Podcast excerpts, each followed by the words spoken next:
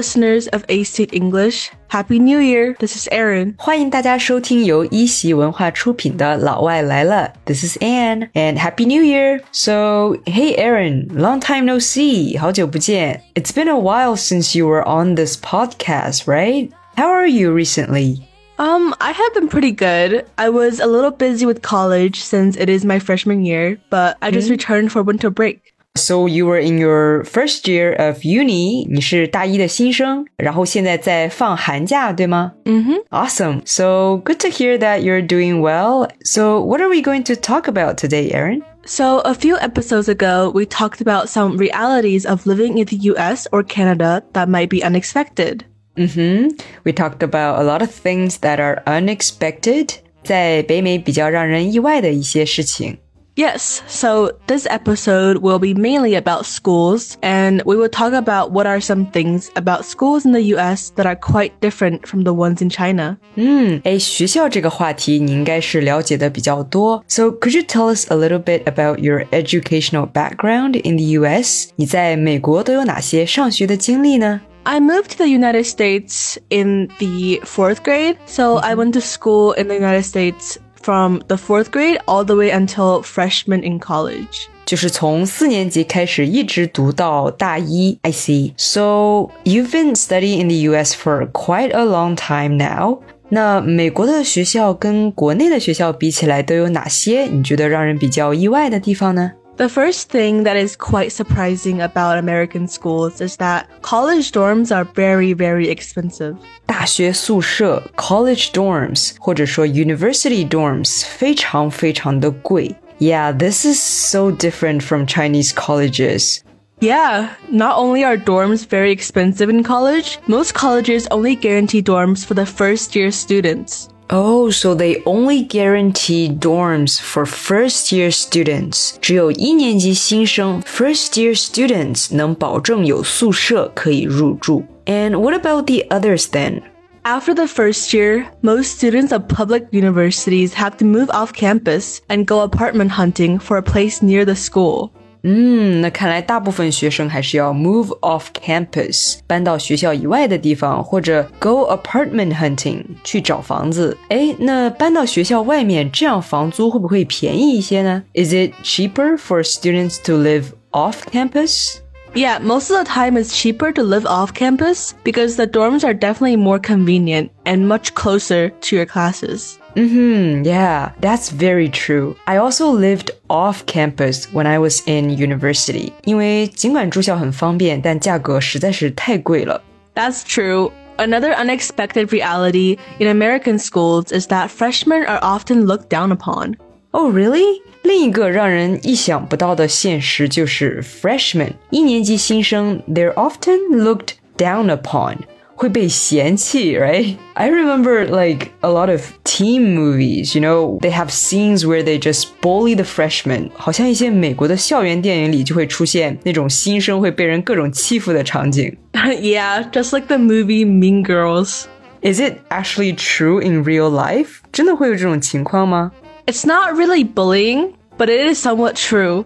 In high school, upperclassmen will say, ugh, freshmen are so annoying, or other things like that.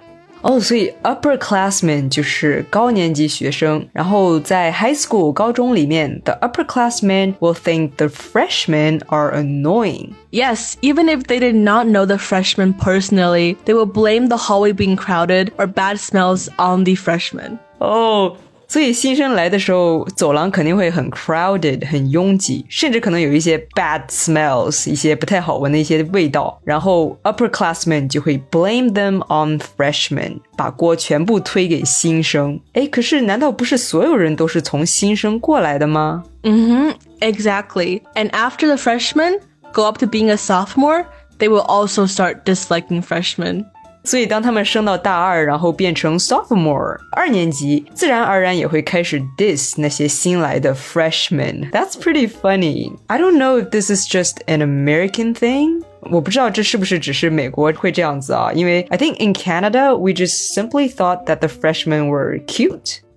That's so interesting. Yeah, like we would say, oh, the freshmen are so cute. Everything they do is cute. 就感觉大一新生做什么都特别可爱. But that's in Canada. Wait, that's so different from the US. Another surprising reality about American schools is that there is a type of cafeteria culture in some schools. Oh, a type of cafeteria culture. 你是说在学校里会有一种食堂文化，对吗 ？Mm-hmm. So what is this cafeteria culture? For example, certain sports teams will sit at the same table every single day and everyone will naturally leave it open for them.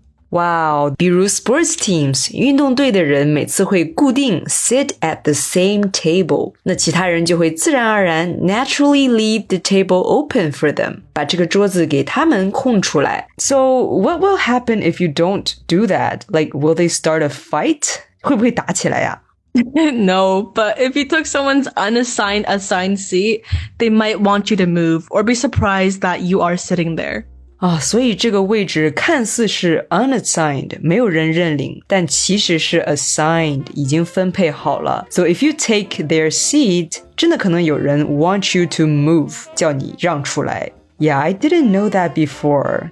Yeah, there might not be fights, but people will definitely give you looks like, why are you sitting there? Wow, 他们可能会用奇怪的眼光看着你，like why are you sitting there?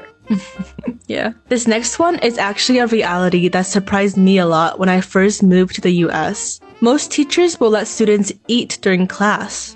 Oh, 大多数老师 most teachers will let students eat during class. 都会允许学生在课堂上吃东西. Wow, that's very different from Chinese schools.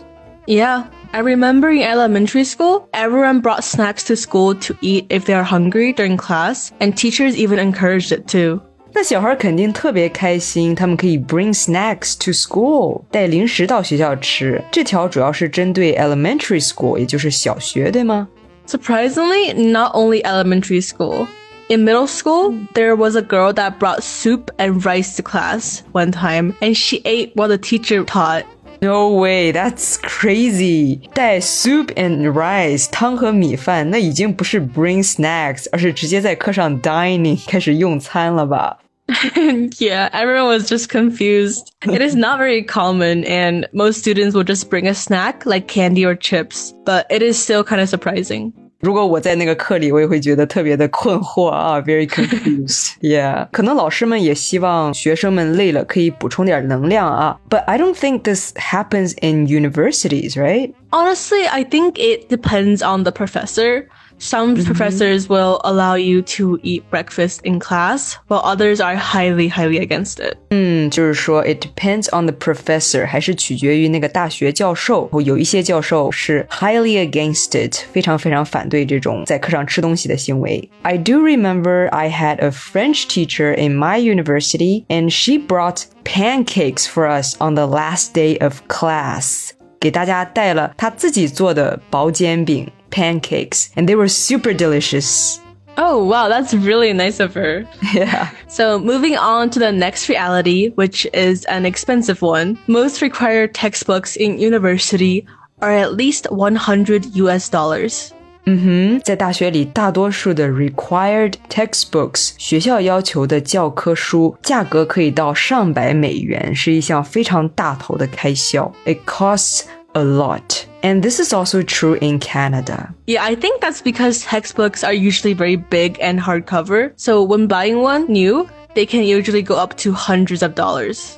Yeah，尤其是那种 hardcover，就是硬封皮的那种大部头的教科书，如果买新的，那个价格真的看一眼就会让你倒抽一口冷气，right？但是如果学生真的买不起那本书呢？What if they're unable to afford textbooks? Then what will they do? Many students will buy old, used textbooks for cheaper from graduated students. Oh yeah, that's one way. 你可以问一问 graduated students 那些毕业生可不可以 buy used textbooks for cheaper，用更便宜的价格买到二手书。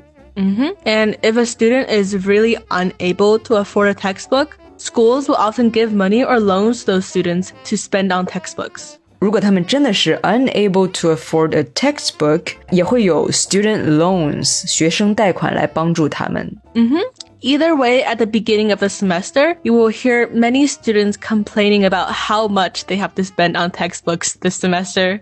在一学期 semester 刚开始，每次买教科书的时候，学生们都是一片抱怨，然后再 complain about how much they have to spend，又要交这么多钱 ，right？Yup, it is so annoying that something important to learning costs so much. 嗯哼，那我们今天的节目先说到这里。对于咱们的听众朋友们，你认为哪一条最令你震惊呢？So that will be all for today. Thank you everyone for tuning in, and I hope you have all learned a lot about some realities of schools in the U.S. 感谢听众朋友们的收听。如果这期节目对你有帮助的话，别忘了给我们点赞、留言。Happy 2024! This is Erin. Happy 2024, everyone. This is Anne. See you next time. Bye bye. You gotta live.